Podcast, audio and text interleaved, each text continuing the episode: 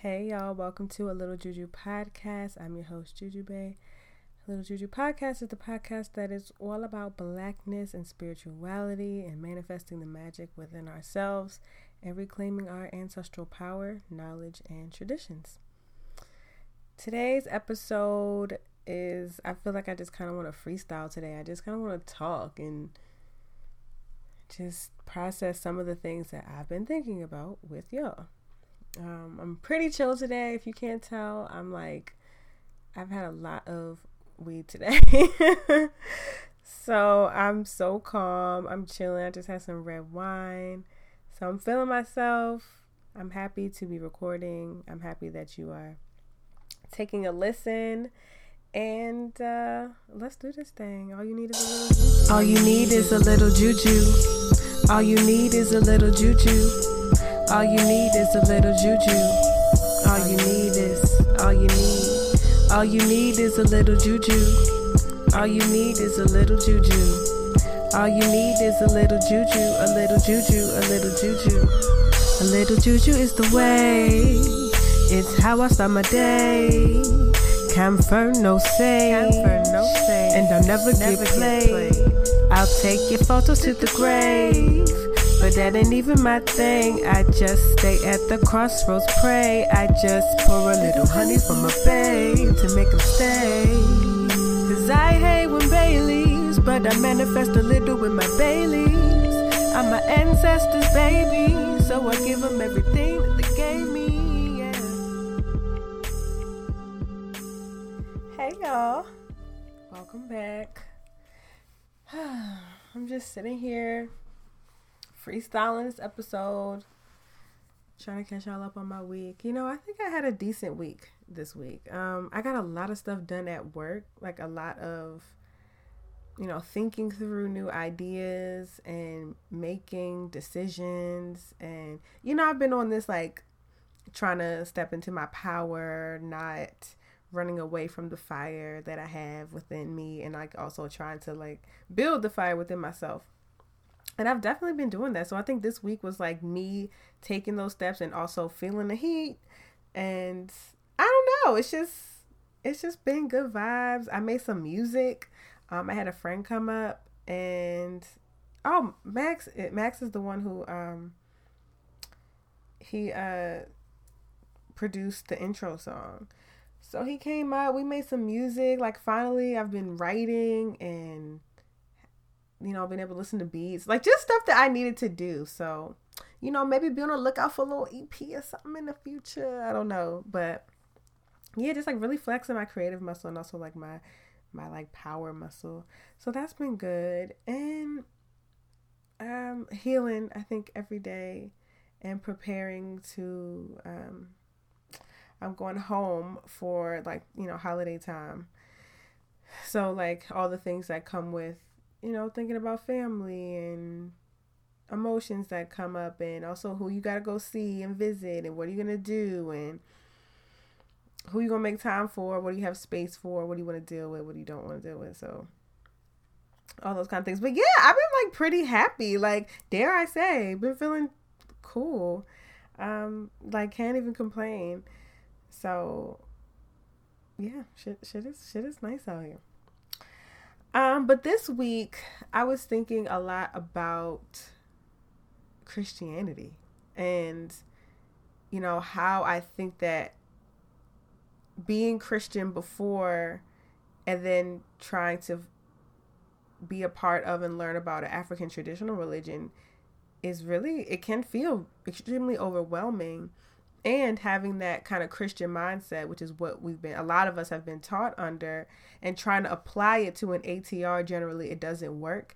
And it makes this process of, of connecting with the ancestors, of connecting with other deities, deities really hard because you're looking at it through a lens that you've been, I mean, that's been indoctrinated in us from birth specifically in the states even if you're not christian or you weren't raised christian you've still been deeply influenced by christianity because it is the you know the religion of the USA. like it is part of our, you know, our songs that are supposed to represent us as a country and it's you know, God is on the money. And so like we're always influenced by religion, we're always influenced by spirituality and so the dominant spirituality uh, specifically being Christian. And so me having been raised as a as a Catholic um you know, I was just thinking about that this week and and trying to process what it all means. So wanting to talk about that too. But first, I have to talk about, you know, I just be on my pop culture shit sometimes. And I, I just these these people confuse me. like these rappers are confusing me. Let's start with Kodak Black. All you need is a little juju. Oh, well, before I get into sweet Kodak Black, I would like to shout out the Patreon. I'm sorry, the patrons on Patreon. Again, Patreon is the way that you can support and help sustain a Little Juju podcast monetarily with a monthly donation of $3 a month. You can pay more, you can pay less. It's up to you, but just asking that folks. Um, if you're able to make a long term commitment to the podcast, because I want to make this a long term show. Um, so I got two new patrons since last week. Um, so shout out to Jasmine Curtis for becoming a patron of the podcast. Also, uh, shout out to Stacy Jordan Shelton for being a patron, and shout out to Cece. See both sides like Chanel who upped her pledge um this month. So thank y'all so much. I'm mustering up all of the good juju and sending it to you from my heart and like just sending you so much love and gratitude because I literally can't do this show without supports and that's a really beautiful way. I just like don't take it for granted when people send me money and give me money. Like that means something. Money means a lot to us in this society in this capitalist world. And so we got to hold on to our money. It's so many things that we have to buy. So for folks to see it in me that they would like gift me with something that is just so needed and necessary for so many of us it's like i don't take that lightly. So y'all are getting all my good juju and prayers and love so i thank you so much if you would like to donate to me and become a patron you can hit me up on patreon.com slash jujubae it'll all be in the show notes you can also uh, give if you want to do a one-time donation less commitment you can hit me up on the paypal uh, which is um, thejujubae at gmail.com, also in the show notes, and Cash App. If you're just trying to do a little quick something, there are so many other ways to support me though. Um, actually, in this moment, let me shout out. Hold on, let me let me look right now. Yes, let me shout out Rose Petal Dreams on IG. Rose Petal Dreams hit me up and said that the link to um, Millennial Soul Food's website didn't work and that I needed to update it um, because I had spelled millennial wrong in the show notes. And so folks couldn't access the link. And Rose Petal Dreams came through and let me know that the shit didn't work so I could easily change it. So y'all can check out Keon's site and that all my information will be correct. Like that is the shit that I love. Like honestly, I was so happy. Like I just felt so loved in that moment that someone reached out like, "Hey boo, like we don't know each other. Love your podcast. Your link don't work. Like I think you spelled millennial wrong." like so shout out to Rose Petal Dreams. Like that is just, that was just such a beautiful way that I felt supported and and loved on. So thank you, thank you, thank you. Sending good juju to you and sending good juju to all the people who um shout me out, tag me on IG, tag me um, anywhere on the internet, on the interwebs, and say that you love the podcast. When people are asking, like, "Oh, what podcast should I listen to?" Y'all tagging me and the reviews on Apple Podcasts and wherever you're listening, to the subscriptions, all of that that matters to me. It deeply, deeply matters to me. So I thank you all for supporting me in that way to continue to share and and show love. And I'm sending y'all all the love that you send me, like times a thousand. So thank you, thank you, thank you. All you need is a little juju. Okay, so Kodak Black. Remember, I think a couple episodes ago, I told y'all that I saw Cardi B in concert and Kodak Black performed. Um, he is a pretty popular rapper out now. I don't really know what to say about him. He's just a rapper. Um, in and out of jail a lot. He has some very problematic charges against him but his music is cool. Um, but anyway, yeah, I just saw a concert he was in, and I said that his spirits were really loud. They were like really powerful, and just I could feel them and feel the energy uh, when he came out to perform at the show. So this man this week he did an interview because I think he has an album that's about to come up. So he was doing some, you know, promo at the radio stations, and he was talking about Haiti because he's he's Haitian, and he was telling the radio host like, "I'm not gonna go to Haiti because, um, he's scared of going there because of the voodoo and he's like his his grandma has a house in Haiti you know when his grandpa died he was gonna go but like he just something something pushed him from going because of all the voodoo shit that his mom told him about and that people in Haiti will probably eat him if he goes or he won't if he goes to Haiti he probably won't ever come back or or he'll never be able to perform again. All of this over some voodoo. I'm like boy first of all you ain't that important why is anybody eating you, Kodak? Why why is voodoo being associated with eating a Haitian man? You eating Kodak Black. What? Secondly, what on earth has your mama told? And I'm sure that his mom, like being from Haiti, has real ass stories about voodoo and how voodoo's probably fucked somebody up. But I wish that like this whole ass colonized view of what voodoo is was could, did not continue to be perpetuated. Like what? Like why are we don't even need the oppressor to fucking downplay our indigenous traditions. We will just do it ourselves and we, and it's just fine. I'm like boy why would you go to haiti and not come back? Why would they eat you? Why would they put some type of working on you so that you that so that you can't perform anymore and why would your mama tell you that? like, if anything, if he went to Haiti, he'd probably come back a lot stronger than he is now. Like his spirits are so powerful and so strong. His Haitian spirits are very powerful and really strong. His spirits that are connected to Vodou are like what?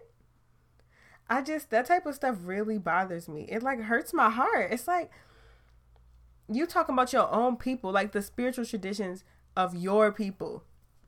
Like you have access to go to Haiti. You are Haitian. You have family out there, grandparents, and you won't go because of voodoo.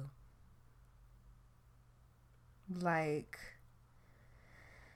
I saw that interview. Like, boy, I don't know if the Haitian brigade got his ass together because, like, I would feel some type of way if you talking about Haitian people gonna eat you. Like, mm that really blew me. And then that same day that I saw the thing about Kodak, then I read that Chance the Rapper is going on a sabbatical. I'm sorry. Chance the Rapper is going on sabbatical to study the Bible. So yes, Chance is taking a sabbatical to study the Bible. He posted on um, IG and and I quote, this is from Chance the Rapper's page. I'm on a plane headed out the country on my first sabbatical. I'm going away to learn the Word of God, which I am admittedly very unfamiliar with. I've been brought up to brought up by my family to know Christ, but I haven't taken it upon myself to really just take a couple days and read my Bible. We all quote quote scripture and tell each other what God likes and doesn't like. But how much time do we spend as followers of Jesus to really just read and know his word? I'm definitely guilty of not devoting time to it. So I'm off to read and learn because the next generation of Bennett is here, and I need to be able to give my nephew, Charlie Matthew, the knowledge and tools to fuck y'all up. LOL. But seriously, he's the first boy of the next line and he needs his uncle to be educated. So don't bother me. I'll be back soon enough with five or more books from Bible read. Oh, yeah, and cigarette free.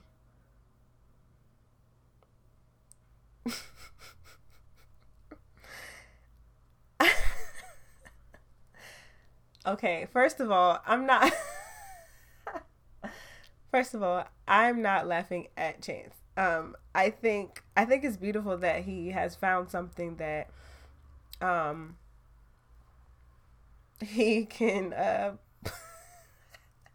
he can put himself, you know, indulge in and, and educate himself on, and and I think that the Bible is an important text uh, to read. It is an interesting text to read. Um, I actually think it's important for most people to read the Bible because it influences so much of the decisions that we make, that the decisions that we have to make that we don't want to make, the world around us, society, um, and and just how it influences so much of our politics and things that we organize around.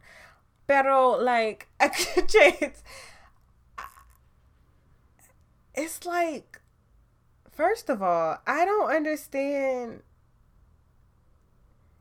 why, you know, the birth of his nephew means that he has to study the Bible and get educated because he's like the first boy or like the first man.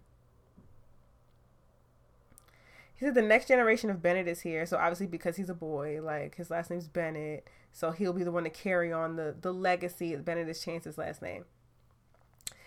So it's important because he's carrying the legacy to now learn the Bible and get educated. I mean, there's definitely things to get educated on. I just don't fully understand how the Bible correlates into all of all of that. Um and also it's like Chance is so freaking talented and really really gifted. But and he seems, you know, quote unquote woke in a lot of aspects. He really does. But like it's almost as if when it comes to spiritual traditions and and religion, he's just so not woke at all. Like he seem he seemingly gets everything else.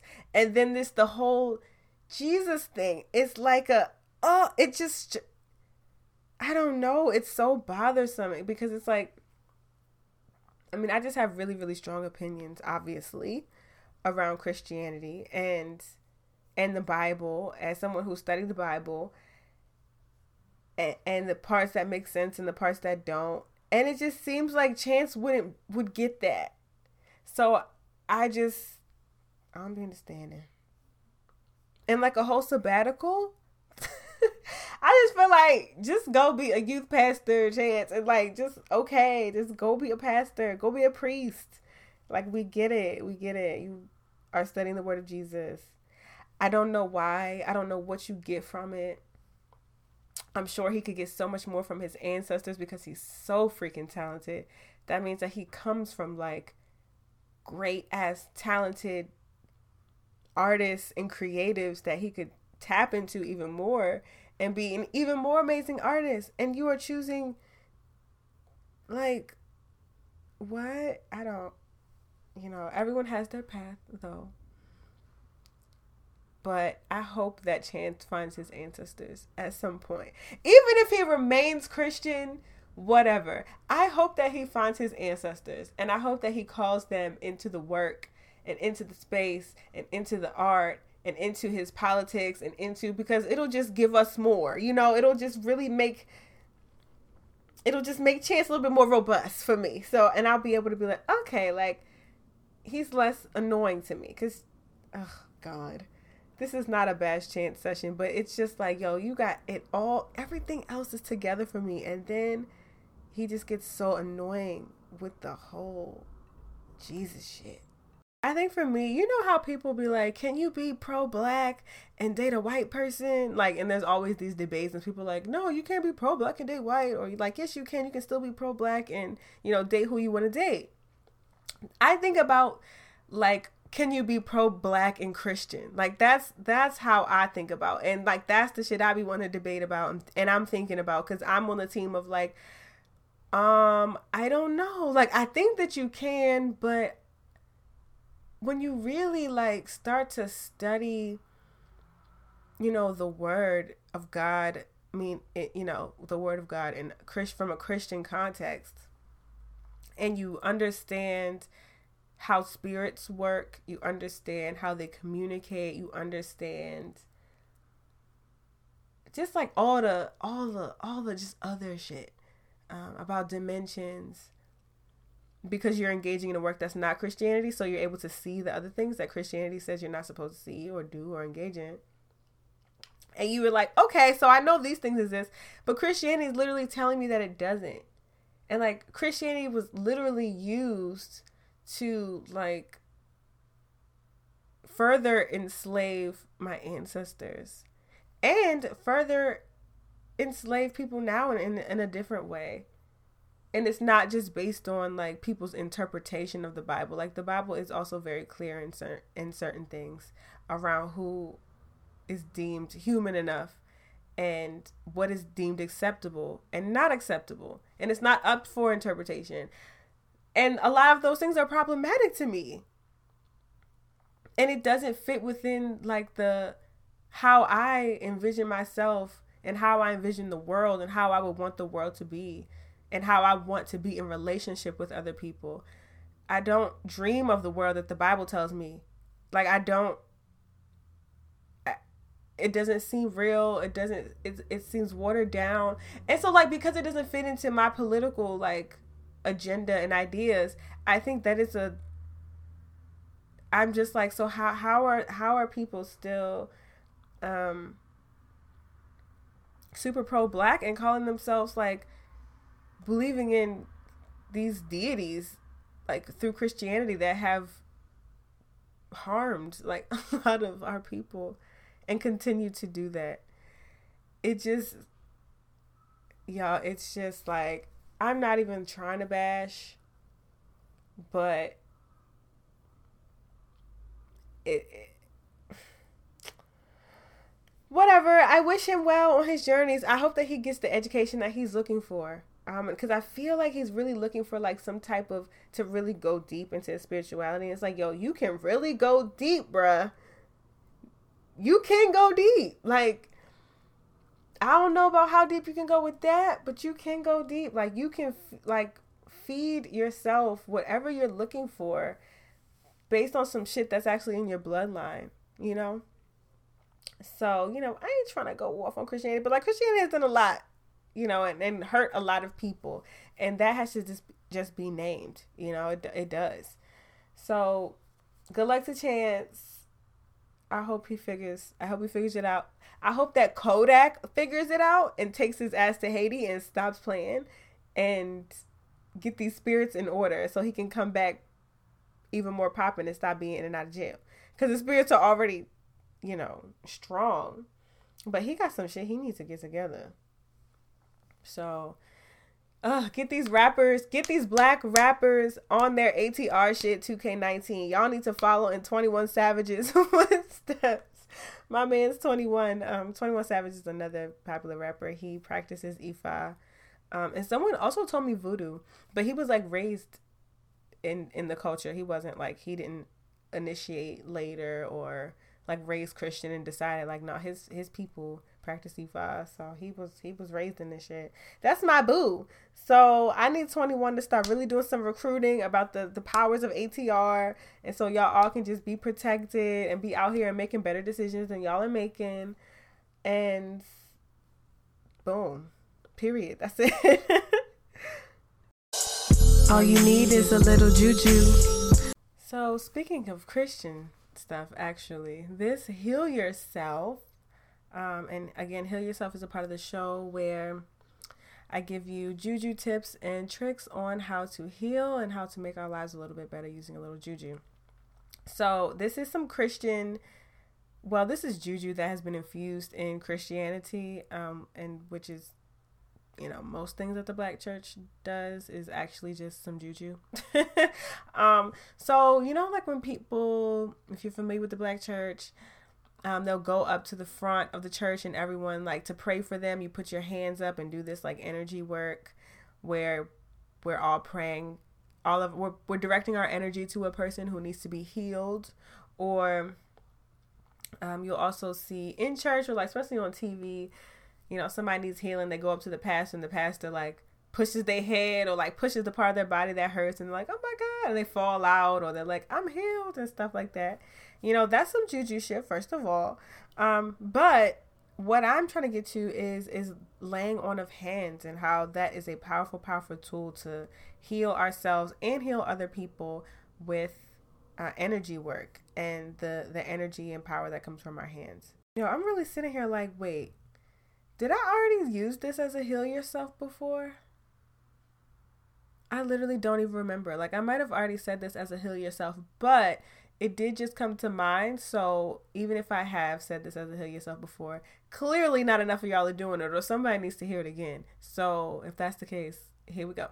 Um, so, laying on of hands, very easy, very simple easy magic to heal like physical pain, especially, or energetic pain, whatever, but especially physical pain. Um, what you're going to want to do is so if I have a pain in my knee, for example, I would take my hand, usually my stronger hand, so like the hand that I write with, my, my right hand. I would set the intention of, well, it's a little bit different for me because I have been um, I do Reiki. So I have Reiki, which means that I have been basically initiated into Reiki. So I can do Reiki on my knee, but you don't have to be initiated into Reiki to do energy work and do healing work or to heal with your hands. So for me, I'd probably be like, okay, I'm setting the intention of like I'm turning the Reiki on so that I can heal this part of my body or that I can adjust whatever needs to be adjusted energetically so that I don't feel the pain, whatever, like Reiki on, boom. But you could just set that same intention. You just wouldn't be using quote unquote Reiki unless you, you know, unless you have Reiki. So, touch therapy and energy work is very easy. Um, you're setting that intention that you have the power to heal through your hands because we all do. We all do, Reiki or not. And you are just putting, setting that intention and putting your hands directly. You can hover it over the body part or you can just gently rest your hand over the body part.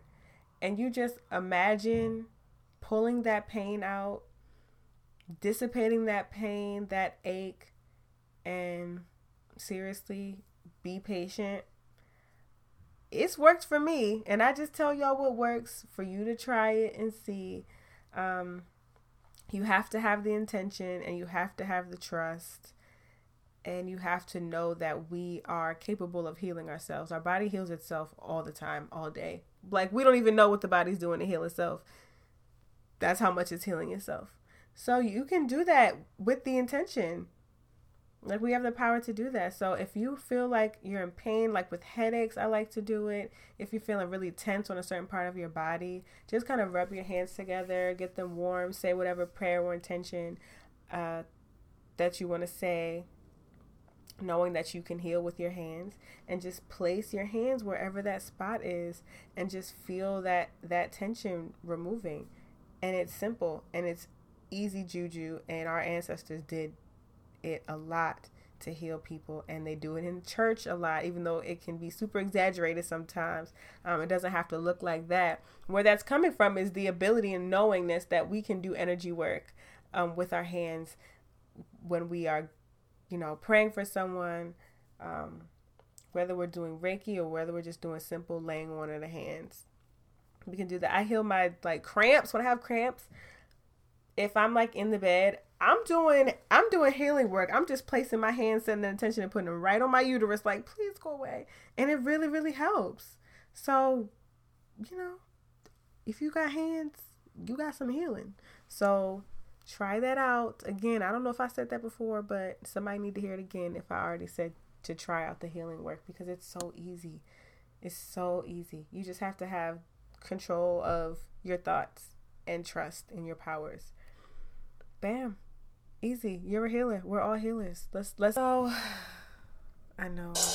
All you need is a little juju about Christianity and just kind of what it means to move from an ATR to, I'm sorry, from Christianity to an ATR.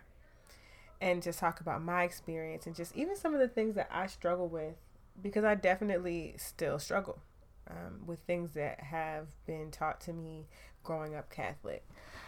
So I was raised Catholic. I was baptized in the Catholic Church. Um, I and, and Catholicism, for those who don't know much about it, I, I believe it's the first iteration of Christianity. It's like the oldest Christians are Catholics. Um, it is I consider it now as a spirit worker. Catholics were doing witchcraft the entire time. I say they they are the Christian witches. They're one of the Christian witches. Because a lot of what Catholicism was based off of was practices and ideologies and ideas that were based on ATRs, that was based on having multiple deities, that was based on um, fire magic, if you will, like with candle ma- candle magic, um, seasons, just all of the like pagan pagan shit. Catholicism holds a lot of that and, and practices a lot of that. So I grew up, you know, baptized Catholic, part of a black Catholic church. Um, I'm from Baltimore, Maryland, and that's kind of like the Catholic hub, low key. I feel like it's it's Italy, it's Rome, and then there's Baltimore. like it's the home of the archdiocese, which is like the head leaders, whatever, of the Catholic Church. Uh, so a lot of people there are Catholic. A lot of Black people there are Catholic. Black Catholic churches are popular, like as if you were in New Orleans or something. Um, so that's kind of how I got introduced to religion was through Catholicism. So I went to Catholic school actually from from first grade from kindergarten all the way till 12th grade. So I had my like elementary, middle school, Catholic school. Then I went to high school, stayed in a Catholic school. I actually went to an all girls Catholic school. So I'm really like Catholic out. That's where I'm going to church. That's where I'm going to school. That's my extracurriculars are all through Catholicism. So I'm growing up getting the narrative of, you know, Catholics don't believe in abortion. I don't actually think, I'm not sure what Christians do believe in abortion, but Catholics are like the ones that are like, uh uh-uh, uh hell nah. That's a, a sin, a deadly sin. So, you know, abortions were always like a heavens no. Uh, sex was always hell no. Ma- even masturbating, I'll never forget. I was in one of my middle school classes, maybe eighth grade.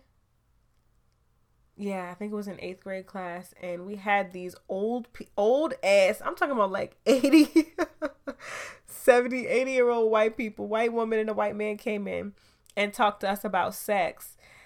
And I mean, in Catholicism, it's basically like on Mean Girls when like you don't have sex because you'll get pregnant and die. That's pretty much what they came in and said, and basically said like masturbation is disgusting and you know you don't do that and it's a selfish act and god frowns upon you when you do that and i just will never forget that because i think from that moment on it really affected how i viewed not even just sex but like masturbation itself and i still like to this day mind you this was in eighth grade i'm in my 20s like late 20s that um self pleasure was wrong and that it was evil and selfish because that's what I was told and it still stays in my mind. So sometimes like I I kind of feel that way. All you need is a little juju. I have been on the road to recovery from Catholicism for a really, really long time because I think telling young people that, you know, you're not supposed to explore your body, you're not supposed to be engaging in sex. You're not supposed to like and and if you are, God is looking upon you and frowning upon you and you are buying yourself a one-way ticket to hell. You know, that stuff doesn't just go away. like it sticks with you. And so that's something that I'm still trying to work through.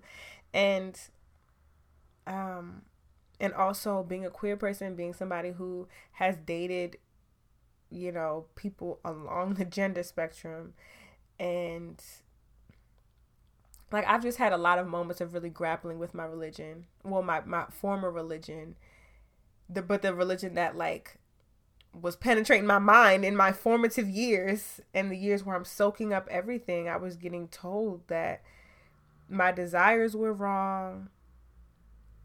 Self pleasure was wrong. Like I didn't masturbate until I was very old. Like I don't remember when it was, but like most of my friends were definitely masturbating and talking about it, and I was like I'm not doing that. Like, um, no. And I think a lot of that was just because I thought it was disgusting. And sometimes, like I said before, I still think it's disgusting now. Or I think that it's wrong to engage in sex.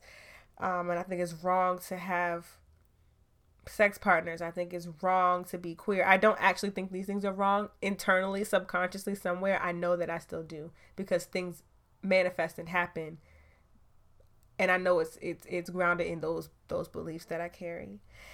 And I think one of the hardest things in now transitioning into a tradition where well, let's be clear. People will bring patriarchy and misogyny and homophobia and bullshit into any spiritual practice. ATRs are still infiltrated with people who have been socialized in this fucking society and from the you know the major religions and the Abrahamic, I mean, and they still bring that stuff into ATR. So I'm not gonna sit here and say like ATRs like don't have anyone homophobic in it or you know babalaos are less problematic than priests because the people are people and they take their shit out wherever they are in, in, in whatever context. So people are definitely still doing that at ATRs. Let's be very clear. However, I think tenant wise, you know, rule wise, the homophobia stuff is not really a place like there's not really room for that in African traditional religions. Like it's not anything to my knowledge and granted there's a ton of african traditional religions so i'm mostly speaking on the ones that i'm familiar with which is ifa lukumi hoodoo and spiritualism and a little bit of voodoo stuff there's not this like explicit you know you're going to hell if you do these things i mean hell isn't even a concept in these traditions that i name like the devil isn't even a concept um good and evil is is isn't really a concept in in the ways that we understand it. So I've had to like really really just completely decolonize my mind and unlearn all the things that I was told were wrong that there's no place for them in my current spiritual traditions. And like interpret what that means for me. Interpret how how I move then from that moment and realizing like oh so like there's no shame around sex. Like so i don't have to wait until i ain't been wait till i was married so whatever. But like oh i don't have to wait till i'm married. Oh i don't have to do xyz oh there's no rule about sex partners. I mean there's definitely like taboos that people individual taboos that people have. There's definitely like guidance around like you know, I mean, like there's still rules, but it's not based, it's about each individual person's destiny. All you need is a little juju. You know, one of the things that I think is important for me to talk about is this concept of the devil, though, and how the devil in the traditions that I've named do not exist does not exist. Um, and that was kind of a a weird or different learning curve that I had to go through because, you know, from a Christian standpoint, having the devil exist means that it's easier for us to place blame on some sort of like external being, entity, circumstance that affects us being able to get where we want to go or that affects uh, our growth, affects us progressing and you know it's it's a bit easier to say like oh the devil is working like oh the devil is doing this thing or oh the devil's trying to stop me or this person is the devil. And it really you know one of the things that i love about now being a part of an african tr- traditional traditional religion is that it's a lot of the shit it, you can't blame a lot of shit on other people. There's i mean there's definitely like okay the universe sometimes just does shit Period. Like things happen. Things aren't always going to be sweet. Things aren't always going to be quote unquote good. Things just happen. So there's that. And then, of course, there's always like, oh, somebody's putting a root on me. But nine times out of ten, half the people who think that there's a hex on them probably ain't no hex. And if there is a hex, it's probably a hex that you put on yourself. So, for the most part, there's not a lot of like outside influences or entities or beings that we can blame for why we might feel the ways that we feel. But in Christianity, we have, you know, demons and we have the devil, and we can attribute our lack of growth or progress on that thing. And in the transition of going from one faith tradition to the next, you really have to commit to your own healing and commit to really learning about yourself because you don't have any fingers to point. For the most part, the finger pointing goes to you and your choices and the decisions that you make to get you where you are. Of course, there's always things outside of our control. That is a given and that is taken into account but we have more in our control than we do outside of our control. And that's something that has been really really really really powerful in my healing journey because it has allowed me to take control over things that i have control over that i at another point in my life would have blamed on something external. There's so much more than we've been programmed to think that we can control. There's so much more that we have power over and it's not just Christianity that has told us that we don't have control of our lives. It's our organization. Sometimes it's our politics. Sometimes it's, it's a lot of different factors that tell us that we, we have no control and that the control is in the hands of other people and other institutions and entities. And like I said, some things are. But we have control over a lot more than we think we do. And ATRs are about pulling those things out and waking those things up and working those muscles, the muscles of our control, and then taking control and making better decisions because we ain't got no other outlet. I saw um this meme and it's a picture of a, a devil like character, like a red kind of like character, how people generally depict the devil. And he's surfing And the quote over is the devil is really working t- today. And then it says, devil. Actually, I'm on vacation. That's all you, Chief. That is literally a summary of like my experience in an ATR. Half the shit that's going on in my life that I don't like is because I've chosen to continue to tend to things that I actually don't even want to grow.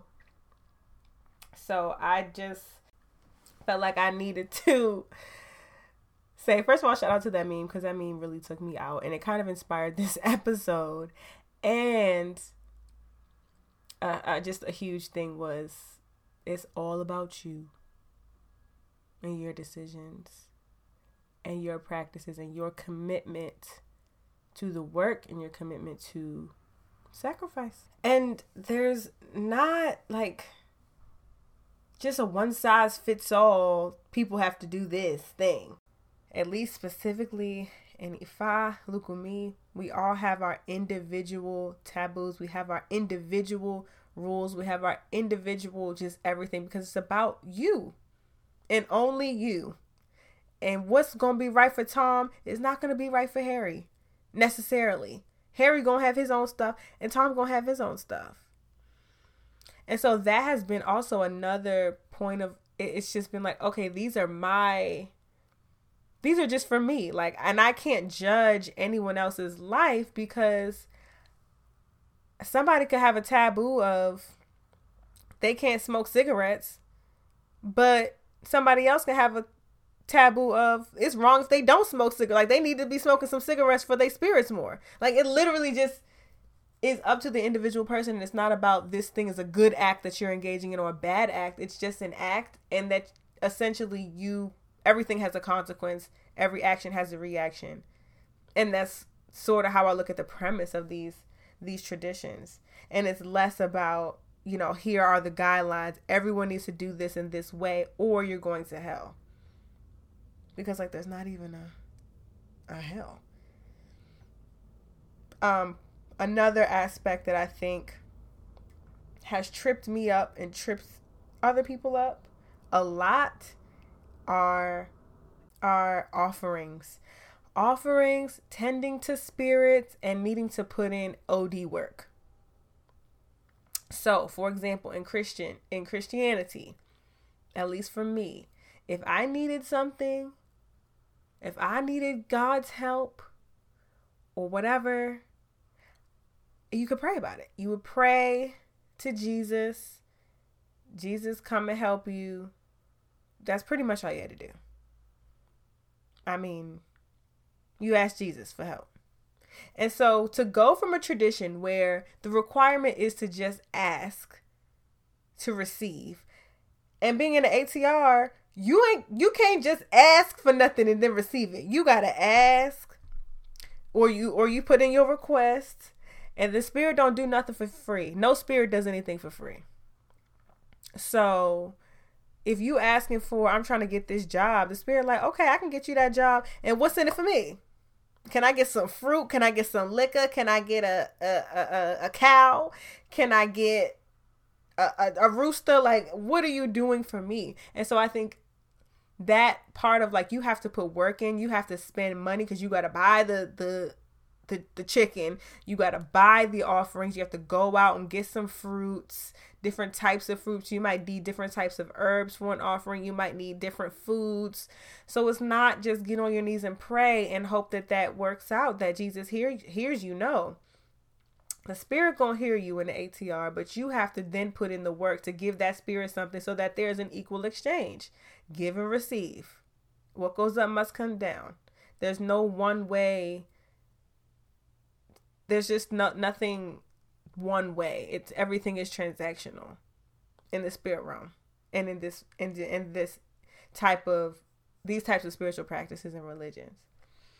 So I think people get freaked out when they're transitioning or just looking into an ATR, maybe they get a reading and then at the end of the reading they have like some prescriptions that they need to do or things that they need to like like you might have a certain offering that you need to give to the water. You have a certain prayer that you need to say for this many days. You have a bath that you need to do for blah blah blah. Like you have to make sure your shit is in order spiritually in order to receive the things that you're asking for. You can't just ask for it. But spirit is going to tell you what you need to do so you do those things. And most of the time you'll get what you're asking for. To be honest. And if you don't get what you're asking for you'll get something better. That's just how it works that's just how it works.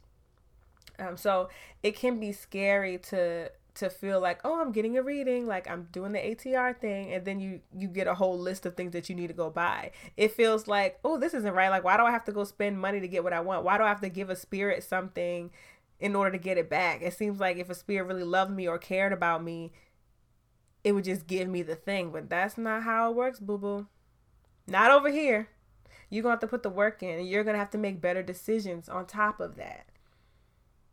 Like you're going to have to clear some things out of your life that might be blocking you from getting that thing. So it's not, you know, Jesus doesn't take offerings more or less. Jesus does take offerings, but traditionally, you know, like I said, we're told to pray. And that's it and that's just not how it works over here. So that's one thing that you're gonna want to get out of your head, cause you're gonna be doing a lot more than praying. You have to build a relationship with these spirits. A lot of the times, you do. They're like pe- They're really like people. Like you would ask a good friend of yours if you could borrow some money, but you're not gonna ask somebody you just met to borrow some money. I mean, maybe you would, but the person who knows you well and cares about you and loves you and knows that you're good for it, they are more willing to give you the money than somebody that you just met or you just came across and asked them for some money. So that's what you have to do with the spirits. You have to get to know them. You have to build relationships with them. You have to understand how they talk, how they um, show you signs and messages. They understand how you communicate, how you understand their signs and messages. Like it's a whole process. It's not just an ask and you'll receive. It's a, you got to put that work in with that ask and then you might have to sacrifice not might you will have to sacrifice. Whether that's buying something whether that's an animal sacrifice whether that is whatever you're gonna have to sacrifice to get the thing that you want because you don't just get things just because. So that would be my second point like take it out your you can't you gotta put the work in listen, even the Christian said faith without works is dead. I feel like that's not always acted on in Christ in Christian faith. But faith without works is dead. You can have the faith that a thing is gonna happen, but it ain't gonna happen if you don't do no work. Ain't no easy spells. Ain't no I'm gonna attract someone to me so I can just do this thing and that's it. Uh uh-uh. uh Cause if you ain't supposed to have it, I promise you you won't get it. I promise you won't get it. Unless you good like that. Unless you good like that. I ain't go you might have the juju juice like that. But for the most part, if you're not supposed to have it, you're not gonna get it. No matter how I mean, even no matter how powerful you are, you won't. All you need is a little juju. The next thing I would note is i feel like Christianity has really made. So, for the people who are no longer Christian, whether they're atheist, agnostic, or have transitioned into a completely different faith tradition, um, Christianity really made a lot of people hate religion. It made a lot of people, it just put a bad taste in a lot of people's mouth. Understandably so, because people don't want to be a part of something where they're constantly being bashed for having human desires and feelings and wanting to act on them. And so a lot of people I know now who are atheists or even who are practicing in ATR or anything, Buddhism, whatever, Eastern religions are like I'm not religious. I am spiritual because their their connection to religion has been toxic. So people run away from religion the minute that they can, the minute that they feel safe, the minute that they feel like they've decided that I don't actually have to be a part of this tradition that doesn't make me feel good. So I'm I'm like on all religions. And I was like that too, you know. I when I left Catholicism, I became Baptist, but after I was Baptist, I was just done. Like I was I'm pretty sure I went straight atheist and then I started like kind of going through different traditions. I was like, oh, maybe I'm Buddhist, maybe I'm Hindu, maybe I'm a Rastafari, maybe I'm like I did this whole thing. I was Baha'i, I was everything, but I knew that I didn't want to be in no religion. I was like, uh, uh-uh, uh I don't do religion. I don't, I don't mess with religion. Religion is not safe. It is not good for me. It doesn't make me feel good. When in all actuality, Christianity didn't make me feel good. I didn't vibe with Christianity, but there are thousands of religions in the world. So how can I say that I don't like religion and that I'm just spiritual, you know? Like I can't say I, I am judging all of like I said the thousands of religions that exist in the world from all over the from from everywhere, from every corner of the earth. I'm saying I don't do that because of one. I just don't do that one. So I had to open myself up to learn about other religions. And I realized that when you are a part of a spiritual, an African spiritual tradition, that is a religion. You know, Ifa Lukumi, that is a religion. Um, hoodoo, some people don't consider hoodoo a religion. I do because there are practices, there are deities, there is, there are rules, quote unquote, um, that that folks can follow or just like around guidance um, to help you live live your best life. So, you know, when people come into this ATR space with the whole like I don't do religion, I do spiritualism or I'm just spiritual, it kind of takes away from me like the impact of what these traditions means. Like ATR, this is an African traditional religion. A lot of these practices have been around for thousands of years, or if not that, hundreds of years. And our ancestors weren't just out here willy nilly just talking about their spiritual and making shit up. You know, they they had they had um, divine instruction on what they were supposed to be doing, and they documented those things, you know, orally, and event, you know, eventually through writing. But they they documented these divine instruction. And so that is that is what makes up the rule books of a lot of our traditions. That is what makes up how we understand the concepts. It is very much a religion. It's not what you you can't come into these practices and pick and choose what you're going to do. You can't come into these practices and say I'm going to self-initiate myself into Oshun. You can't come into these practices and say I'm gonna just do whatever I want because that's what because I'm just spiritual. No, this isn't the this definitely is not the space for that. ATRs are not the space for that. Um, because it takes away from like it just it, i think it just kind of it, it takes out the context of what these practices are they're not just some made up shit like they've existed thousands of years because they have structure and dogma and and rules and ideas and concepts that people have followed making it a religion. So this is this is bigger than a spiritual practice. Now if you're eclectic and you don't follow any certain religion that's fine but you can't say like oh i practice ifa but i'm just like spiritual. Because it's not just a spirituality it's a whole it's a whole thing it's a whole thing so i think um i just wanted to add that in there because i just think christianity has just and, and just abrahamic religion in general has tainted a lot of how we feel about religions and so i'm just offering a, a new way to to understand religion and to not X out all religions and just jump to spiritual because you had a bad experience with just one. Like with just one. And it was probably christianity. And that is not an accurate representation of majority of the religions that exist you know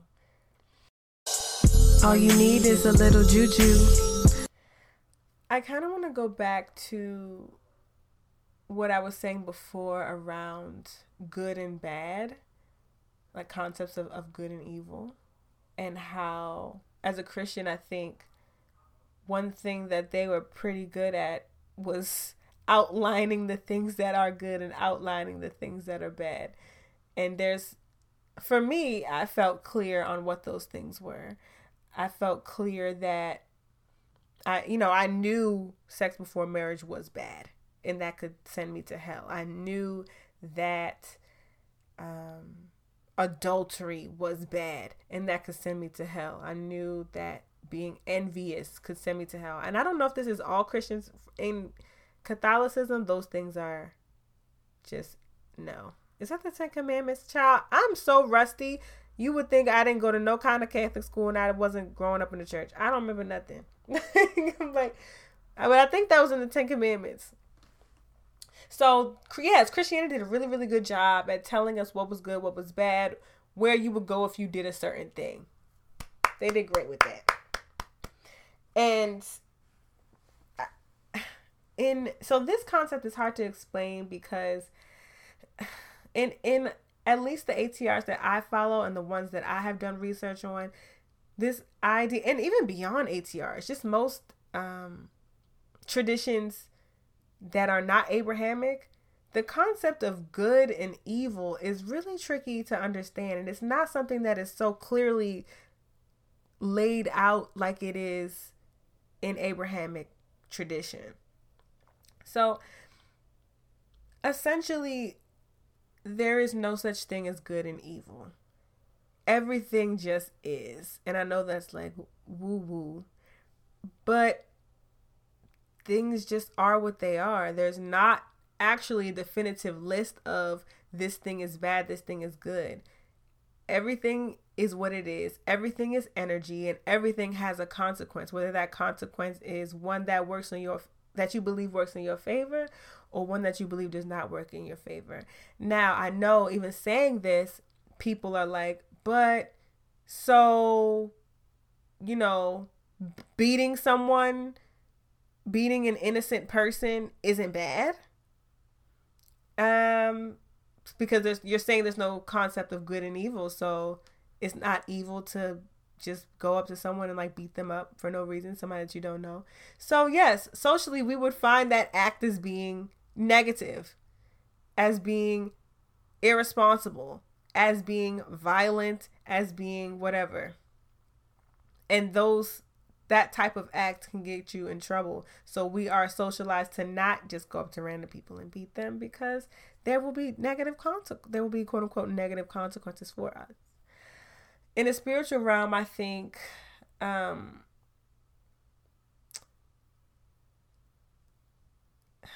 so maybe we could say, well, why did that person just go up and beat start beating someone up? Do they have some kind of did they get taken over by a spirit and that happened? Were they going through a mental health crisis and that happened?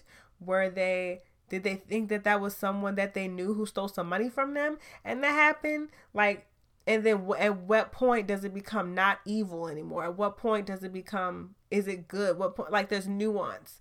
And I think once I left Christianity, I realized that those experiences are nuanced and not everything is just like this is because no thing is just completely good and no thing is just complete completely bad. There are reasons that things happen to people. That there are. Karma is real and karma is not how people use it today like, oh, you know, I'm walking down the street and I trip somebody, so now you know, the next day I'm a trip somebody's going to trip me or I'm going to trip because I trip somebody the next day. That's not how karma works. Karma works throughout our lifetimes, like our expansive lifetimes. So, um, like I, I was a dictator, an abusive ass dictator in a past life. I have been living out karma from being an abusive, dick, an abusive dictator in this current life, like as me right now. Like I've been told that and the things that have happened to me throughout my life were some of them have been a result of the past life abusive shit that I did to people. And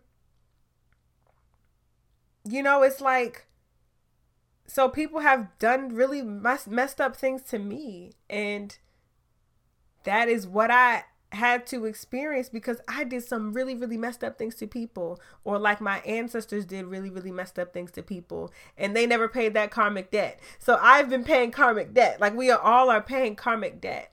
And so it's not just about like good and just this thing of like good and evil, and that's it, because nothing exists in a binary. So labeling things as just things just are means that things are more than perhaps what they seem to be.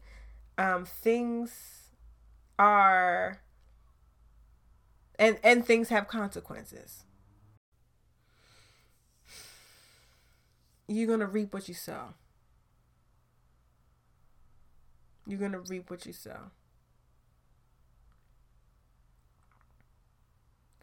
And you don't have the right to inflict trauma onto people. and not because it's good or bad. That's just not one of your rights. Does that make sense? I know it's really, really complicated and it's hard to grapple with because we are used to labels and binaries and no and lack of nuance specifically around our spirituality and our spiritual traditions but all of that shit is nah it doesn't work like that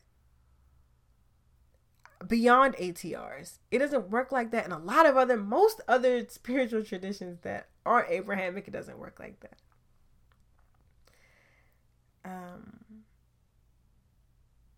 Hmm. Yeah, so things just just are. They are what they are and we pay for the things that we do. We pay for the things that we do, and we pay for the ways that we that we make people feel. You know, we have to pay for that. So with that, it's like, okay, so you're going to want to make people feel, you should want to make people feel good. You should want to make people feel supported. You should want to make people feel loved because if you're not making people feel that way, you're opening up a lot more opportunities for you to feel unloved and unsupported and all these other things that people don't want to feel. So I probably really butchered that explanation, but I'm just trying to highlight the fact that there is always just more and anything that tells you that an experience exists within like these these weird dichotomies it's just like that that that nothing exists like that it's never just black or white there's in in anything. So it's, it's especially not our spiritual practices, especially not our spiritualities, which are so full of just a bunch of shit. Um.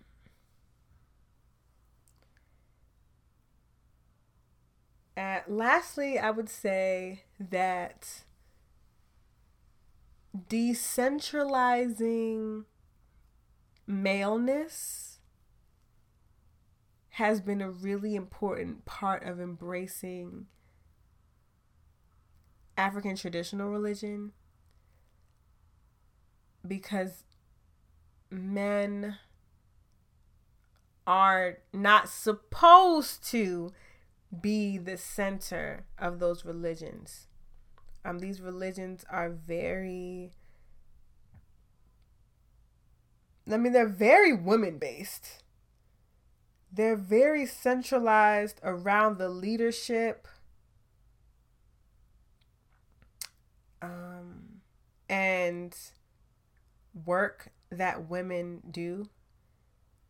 Like centered around that. At least they should be. But like I said, people bring patriarchy and misogyny into everything, and it has and it has definitely touched and tainted our traditional practices. Um, but again, growing up Catholic, you know, men were the only priests. There were no women priests. There's no women in the pulpit women don't have much of a role. The Pope is like the head of the Catholic Church. He's a man who will always be a man. Um, women can't preach. Women can be nuns. That's the highest that you know women can go in the the Catholic hierarchy. So going from a, a tradition that just really centered maleness and centered what men thought that women could do with their bodies, uh, what men thought about who could be in leadership, who couldn't, what men thought around who is actually, um, whose identity is pure enough to be acknowledged, meaning, you know, women are acknowledged. They can't be, they can't take on leadership roles like we can, but they can be acknowledged. But like non-binary people, what is that? That doesn't make sense. That is not something that God created. You know, trans people wasn't much of a conversation around that. It was men, women, men are at the top, women serve men, period. But you can be nuns though. and from that to being in a tradition where there's so many powerful, I mean, just so much feminine energy so much of the practices centralized around what our foremothers were doing, what the goddesses said, what the goddesses are doing, how the goddesses feel,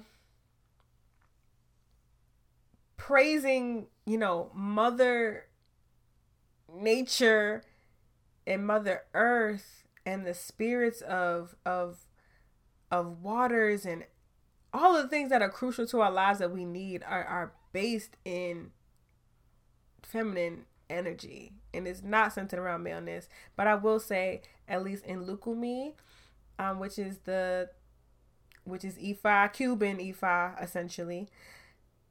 You know, they have and Santeria too, they have taken out like there are no Iyas. And again, Iyas are high priestesses, you know, women in the tradition.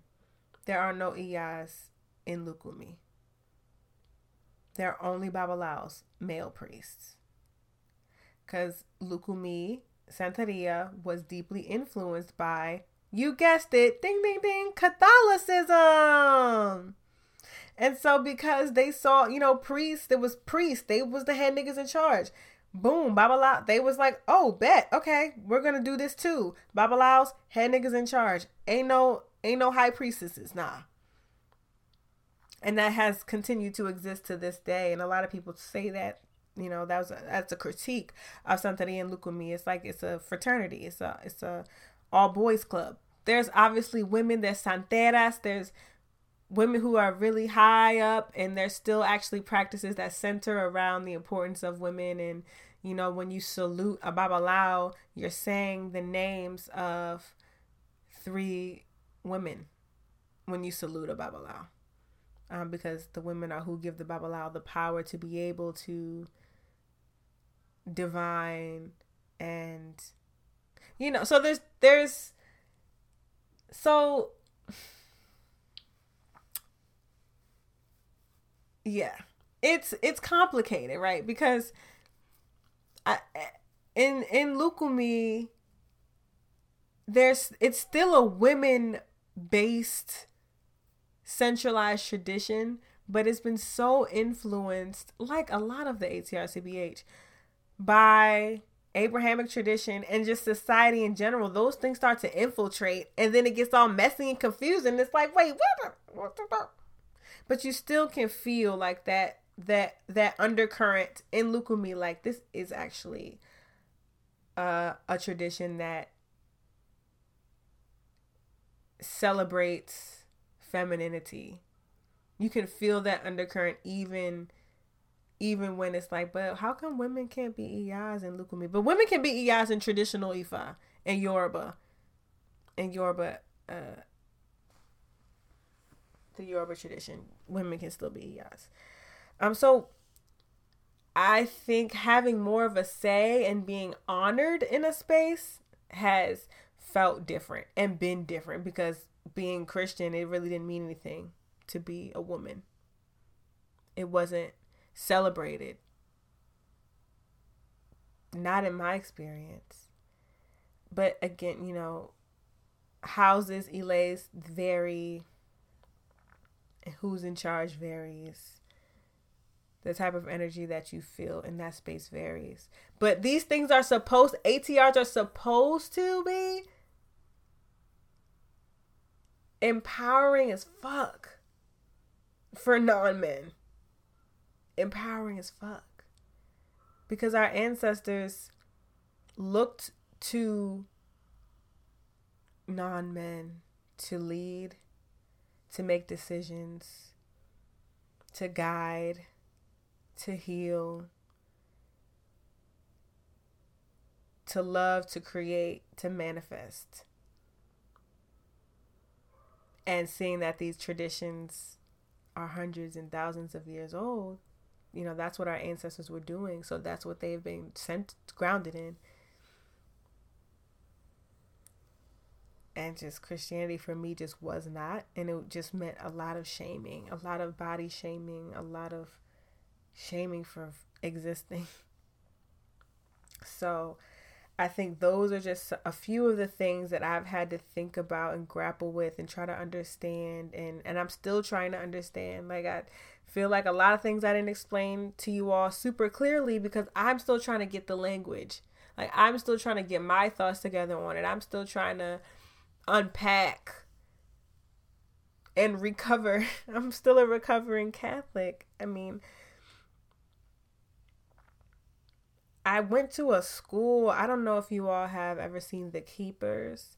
It's a Netflix documentary and um, trigger warning for a mention of um, sexual assault and rape. But it's a it's a documentary about a school in Baltimore, my high school, that um, was basically a, a sex ring, and they were selling the girls who went to my school for sex to the community. I mean, to police officers, to government officials, to uh, to the priests at the school, to other religious leaders, um, and it was just a ring, and that's not an uncommon story. It is not an uncommon story in Catholicism, and I mean, like that's where I went to high school. It wasn't happening when I was at the school.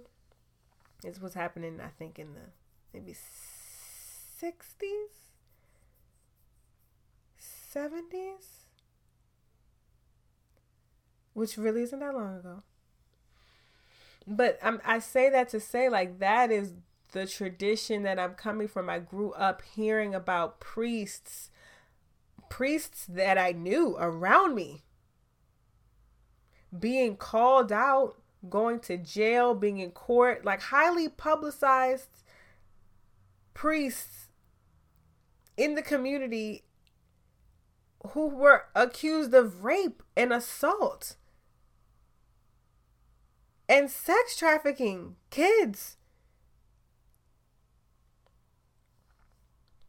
That is that is not something that just goes away and that you don't think about anymore. Like this has impacted me. These things have impacted my family. These things have impacted my community and my old spiritual community and it's um it's heavy. It's heavy. It's heavy. It's heavy.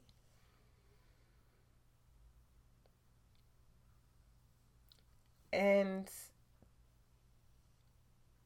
unfortunately, like I said before, you can't escape it. There are there are people who practice ATRs who are doing just completely going against all kinds of stuff babalaos and and priests saying that you know doing readings and, and telling a, a person that, oh, the reading says that you have to have sex with me to get rid of this illness that you might have. Oh, the reading says that we have to get married or you're going to lose all your kids. Just wild stuff. Ifa ain't never told nobody that. Well, I can't say what Ifa never said. But no, that is abuse. And it just makes me sick that I have tried to get away from that, and the shit is still everywhere. So I'm not gonna sit here and romanticize ATRs like everything is all good. No, people are gonna be people, and people are gonna taint up a thing. But at least I know that what this this stuff is rooted in is is is is goodness and actually just wants me to be the best person that I can be and just wants everyone to be the best person that they can be based on their individual practices and individual rules and whatever else. Excuse me, y'all, I'm getting hoarse. So yeah, these are just all things that I've had to think about and still thinking about and still trying to unlearn. So I hope that this gave you all insight because I know a lot of people here are just like learning. They're not sure which path to go. Check them all out. Do your research. Talk to people. Um, reach out. But don't be discouraged because you think that, you know, you got a reading and now you have to go buy a bunch of fruit and take it to the to the lake. That's just what you have to do in these things in these traditions. Because spirit don't work for free and it's to take more than a prayer. But the stuff works. But we can't carry and we can't look at or interact and engage with these this religion, these religions, in the same way that we, if you are, you know, transitioning from being Christian or you used to be Christian, we can't look at them the same way because it won't work and it'll be confusing and it won't make sense. You have to have come in with a clean slate, ready to understand why things are the way that they are. And you will have so much more of a rewarding experience and not trying to you know, compare. I mean, you can compare just generally, but like not like, oh, well, how come I didn't have to do this in Christianity, but this is supposed to be better. This is supposed to be like, mm that's not how you're gonna get far in this in this tradition or these traditions. Faith without works is zed. Oh, period. But don't. But let go of that shame, boo. and I'm talking to me. You know, I have a lot of shame to let go of. Sometimes I think like my ancestors don't want me to have sex. Like I I will project so many of the things that I learned about myself. I'll just project it onto my ancestors and say like, "Oh, they don't want me to enjoy myself. They don't want me to you know, be with anyone sexually. They don't want me to And it's just like, who, when did they ever say, why would they not want that? Why would they? They used to be human. My ancestors used to be human. If nobody understands, they understand. If no one, if no deity, if no nothing understood, the ancestors understand.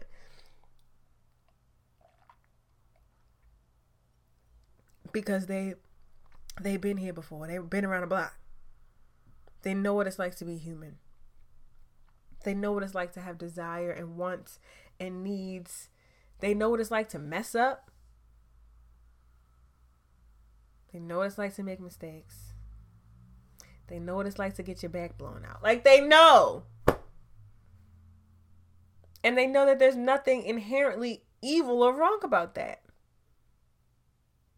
Even if they were Christian ancestors a lot of them still hold the same beliefs that they had when they was on this plane. Um, like generally, like they they were socialized to understand spirituality in a certain way, and a lot of times they still hold that when they die. But now that they ha- now they just have more context and more information. But a lot of times, you know, our ancestors will try to contact us or speak to us through the Bible. Mine do, not so much anymore, but they used to a lot more. But that's you know, the ancestors who are around me and communicating with me a lot, some of them are my immediate ancestors and they were Christian people. They were Catholic people. So if they have a message for me, they going to tell me through the Bible. They going to tell me through Psalms. Cuz that's how they know how to tell me. But that doesn't mean that I have to follow that tradition. And that doesn't mean that they want me to follow that tradition. That's just how they know how to communicate. And so that's why it's important to build out these relationships that we have with our ancestors, with our deities, whoever, so that we know how they communicate. And that if, you know, one time I was walking, I was thinking about my ancestors, and this woman came up to me and gave me a whole Bible she gave me a Bible. And I was like, first thing I said was, "Oh, y'all want me to? Y'all want that? Like, y'all want this on your altar, or y'all want me to read a specific verse or whatever?" And then I just opened the book and I read it, and I was like, oh, "Okay," but I didn't interpret that moment to be like, "Oh, my ancestors want me to be Christian," because that's not it. Because they know that I found peace and tranquility. They know that I'm I've found goodness and that my life has deeply improved. completely improved since I have really started being like devout in in my spirituality and in my religion. But like, you know, I haven't xed out the Bible completely because that's how they be talking to me sometimes, and that's cool. So I don't know. I just say that to say you got this be open minded. It's not going to be what you are immediately used to, but it's going to be what you're used to because it's what exists within you. You're not going to be used to, you know, seeing somebody chop a chicken's head off for you to have a good destiny, but that's that might be what's what's necessary and, and it's okay and you'll get used to it. you'll get used to it. It'll be fine. And it's for your betterment a sacrifice is so important. It's so, so important in these traditions. So keep that in mind. Listen to this episode when you feel like, you know, you don't know if you can do it or you're scared or you're scared or you feel like things are, are demonic and all that foolishness. And you know what? I didn't even talk about that. this whole thing around everything being demonic. So many of us. Well, I ain't I ain't a part of this us anymore. But so many people are just scared. They scared. That's all I hear. They're, they're scared. They're scared to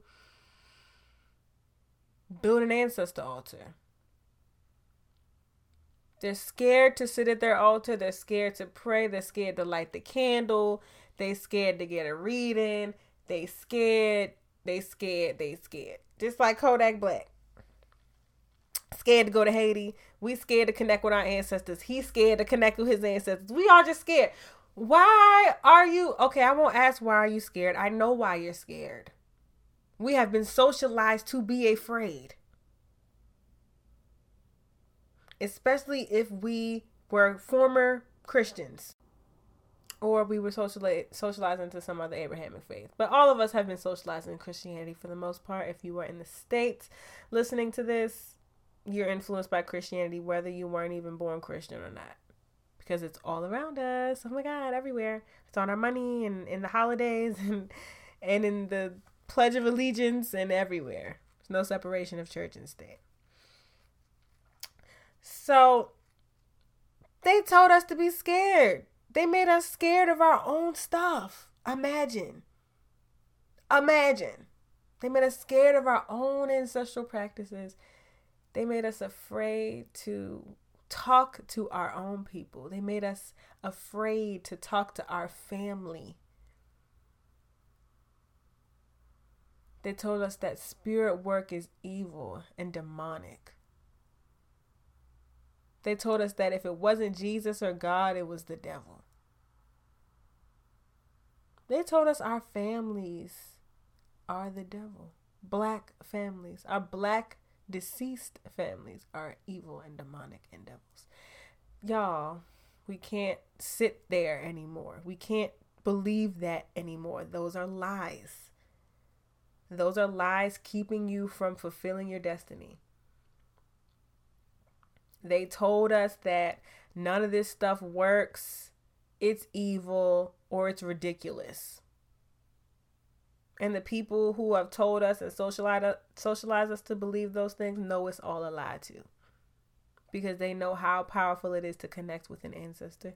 They know how powerful it is to be able to tap into your own gifts that you have, that we all have and they know how d- dangerous it would be for them for us all to know about our gifts and to to own them and claim them and work them and train train ourselves.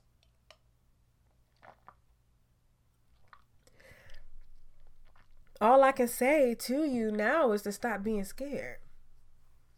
I don't have no other advice but we we actually can't afford to continue to be afraid. And we can't afford to continue to walk around here knowing that your spirit wants you to do something else, knowing that your spirit wants you to forge a deeper connection um, with your with your ancestors, with your your spirit guides. But you still won't do it because you're scared I've said this before. It's okay to be scared, but that's that's scared. Being scared gonna have to come with you. Grab scared by the hand and and come on and build that altar and talk to your people and get that reading that you need or talk to that person that you've been want that that um spiritualist that you've been wanting to talk to. Do that uh that spiritual bath you've been needing to do. Get the it's not uh-uh because we can't uh, continue to allow these people to tell us that talking to our ancestors is bad and, and demonic are your ancestors demons how that sound my people ain't demons and also the whole concept of demons is I guess that's a whole other episode, but demons aren't necessarily that bad. Demons is just means intelligent ones. Demons exist. They're real. Demons are not necessarily quote unquote evil. like in other faith traditions, demons are not looked to as like necessarily evil entities. There are entities that do wild shit.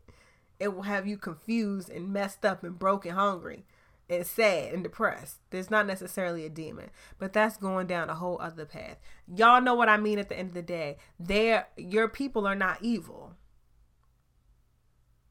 your indigenous practices are not evil. They actually kept our asses alive and kept us safe and still do.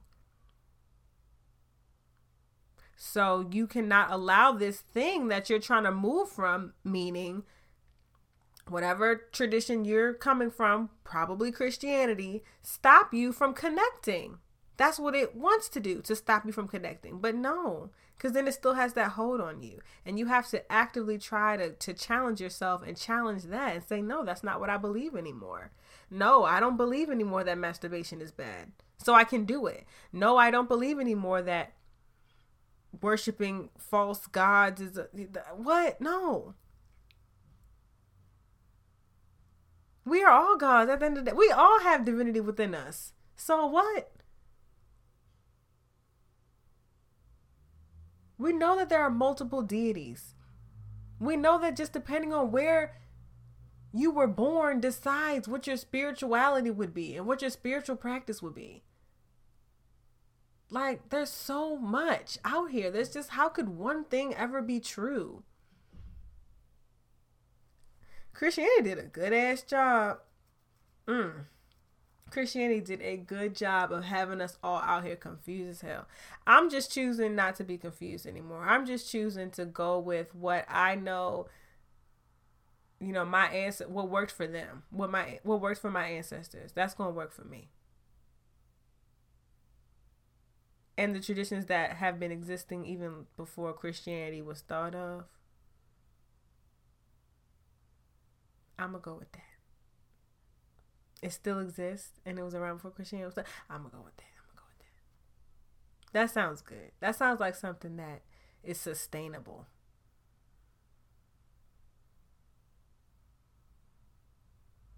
And, and there's not that many, you know, deaths of humans associated with my spiritual practices. I'm gonna go with that. I'm gonna go with that. Christianity got a lot of bodies. Got a lot of bodies. like so please move with that fear. Because we don't have time. We don't have time. You see the world, what's going on around us? From the climate to interpersonal stuff to society to the money to the politics to the everything to the president, to the leaders, to the schools, we don't have time to be scared of ourselves anymore.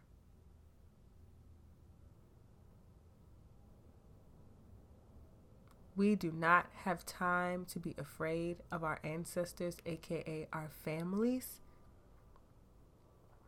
anymore.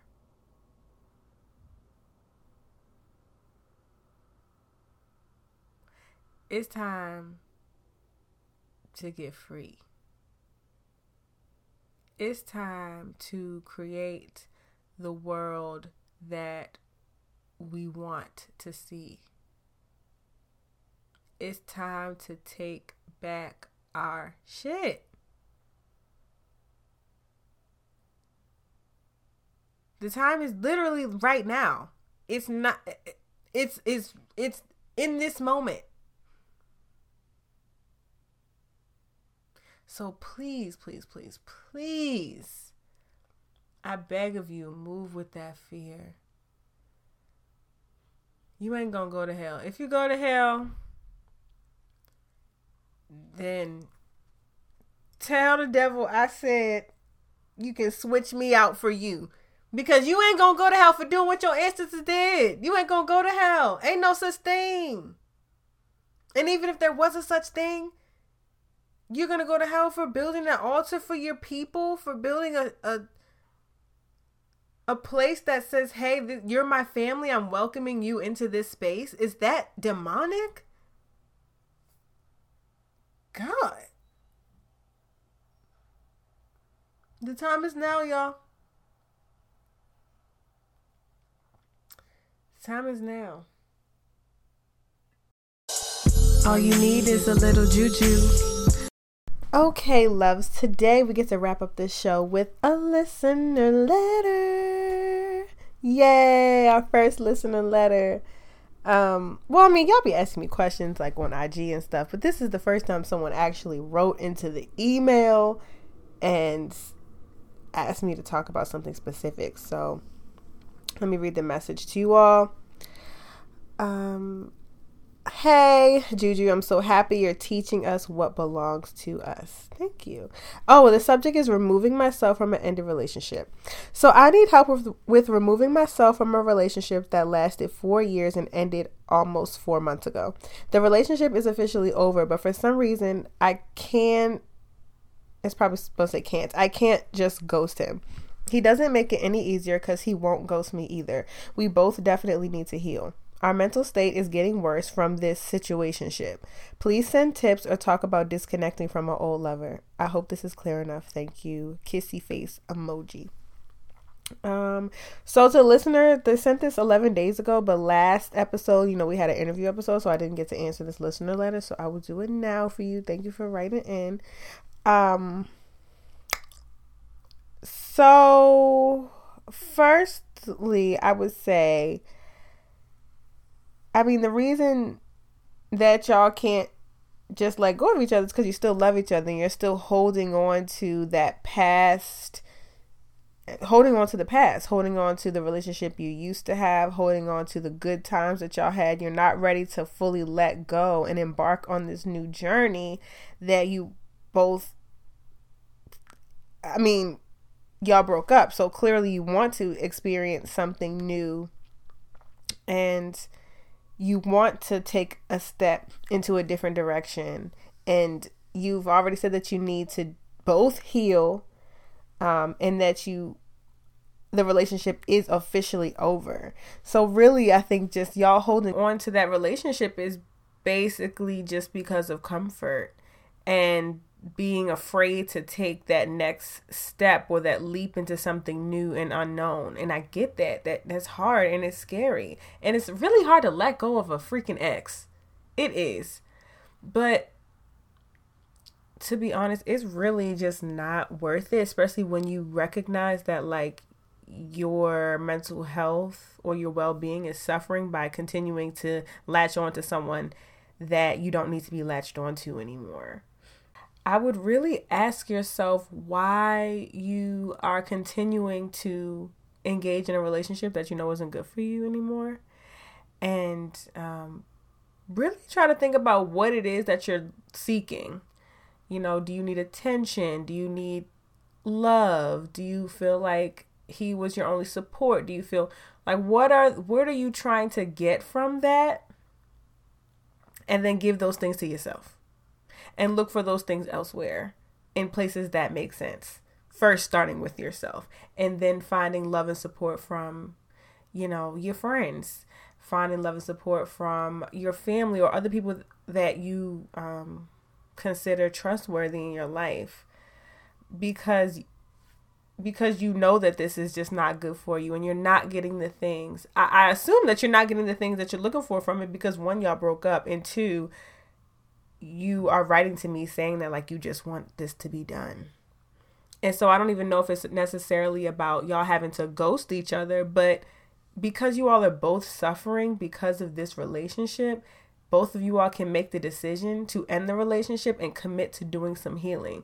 And whether that means y'all reconnect, excuse me, reconnect at another point or not, because you all clearly still care about each other, make promises to each other that you're going to do better and that you're going to commit to your own heal- healing. And commit to growing and commit to to trying new things and opportunities and not limiting yourself um in in uh, putting yourself in a in a situation that you know isn't good for you or that's toxic or that's harming your mental health. That's not going to do anything for you in the future so that's what I have to say on on that point. And now I can give you a little juju to put with that on how to how to clear yourself and rid yourself of of exes and people that you don't want into your li- in your life anymore. So I'm going to talk a little bit about a cord cutting ritual. And a cord cutting is just like what it sounds, cutting the cords from people, places, and things that you don't want to be connected to anymore. And this cord cutting ritual is very simple. There's a lot of different ones, but this is the one that I tried that I did with someone I didn't want to be friends with anymore. And that worked very well and was pretty simple. Okay, so what you're going to do is you're going to want to imagine. Well, I'll tell you how I did it when I did a cord cutting ritual a while ago to rid myself of some friends actually that I didn't want to have anymore. So I imagined myself standing in front of this person that I was trying to get rid of from my life. I you imagine a cord going from your belly button to the other person's belly button. So that's what I did. So I saw this person in front of me. Let's say her name was Jenny. I saw Jenny in front of me. We had a cord connecting us, and we were probably standing like two feet from each other. This is all happening in my imagination. I'm creating this scenario. So I get an actual pair of scissors, not just in the, you know, in the imagination realm, in the physical realm. I grab a pair of scissors and so I'm imagining, you know, homegirl in front of me. So I take the pair of scissors and I just snip it. I snip that cord that is connecting us. And I did this nine times. So then the cord would come back. I would imagine the cord coming back, and we would be a little bit farther from each other than we were the first time. So the first time we're like a foot from each other with the cord. I'm cutting it, and then the cord comes back. But the cord comes back and now we're two feet from each other. So I snip the cord again, boom. The cord comes back, but this time we're three feet from each other. I snip the cord again, the cord comes back. So each time I'm snipping it, we're getting farther and farther apart. On that ninth time, this will be the last time that you do the cord, that you cut the cord. You cut the cord in the middle. You imagine both of you turning your backs on each other and walking away or so you can literally physically in the physical realm turn your back and walk away from the spot that you just did the cord cutting ritual or you can just imagine after you do that last ninth cut you imagine that person turning their back and walking away to the point that you can't see them anymore like they're just completely out of your scope so each time you're doing that cord cutting you're creating even more and more space between you and that person and that worked for me. And I only had to do it um, nine times, that one cycle of nine. Some people have to do this cord cutting ritual regularly, maybe every other day, depending on how deep the connection is. You're going to want to keep doing that cycle of nine, the keep cutting and keep having that person just move farther and farther away and eventually disappear from your sight. Very simple working that you can do. Um, black walnut baths. I have never taken a black walnut bath, but I have heard countless times that that is a good way to rid someone and to clear their energy uh, from you. So, finding some black walnut, you can Google how to do a black walnut bath and try that if that's what you want to do. Spiritual baths also really help with that. Cleansing baths, hyssop, herb, rue, herb. Um, I would probably put some um some rosemary in there too um for domination in the working so that you get to decide what happens and if you make the decision that the cord is cut the cord will be cut um because you running shit with that rosemary that rosemary's lit um but yeah try the cord cutting ritual because it's easy you don't need much you remember you're cutting in your imagination, but you're also doing it in the physical realm to just like kind of even just show you the act of I have these pair of scissors in my hands and I'm cutting that cord that is connecting us. It worked for me. I hope it works for you. I hope this advice was helpful. So, you know, always a little juju is is always a healthy tool. And remember, with the juju, like we said, faith without works, you gotta make better decisions. You can't keep doing the cord cutting ritual and then texting the nigga, you know, every day. That's not gonna help. That's not gonna get you all to be in a better place so that you all can heal. And if you guys love each other, I can tell that you still care about each other, love each other, but you're holding on to something out of comfort, and that's not what's gonna get you into the next the next stage in your life into a better place with a better partner or a better lover. Or if y'all are meant to be, allow y'all to go y'all separate ways, heal, and then you'll come back and, and be better. So I hope that was helpful. Thank you for being um, the first writer. I don't want to say your name because, you know, I don't know if you want me to, but this is my homegirl, y'all. So she, I'm happy that she wrote in. Yeah, so remember, you all can also email me too on my website. It's jujubae.com. And um, at the bottom, you can send me messages or you can just email me directly at thejujubae at gmail.com, whichever one you want to do.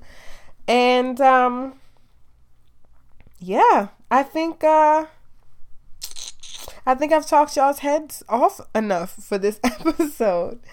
So, thank y'all again for tuning in. I am so appreciative of you always, always, always.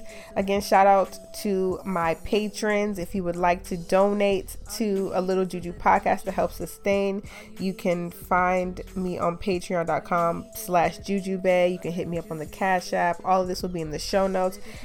Again, please subscribe. Please rate. Please let folks know that you like this podcast and let's spread the juju gospel together. Um, what else? What else? What else? I think that's it.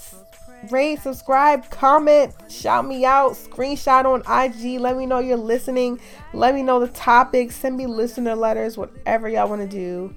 Hit me up. I appreciate you all deeply. And remember, all you need is a little juju. Later, y'all.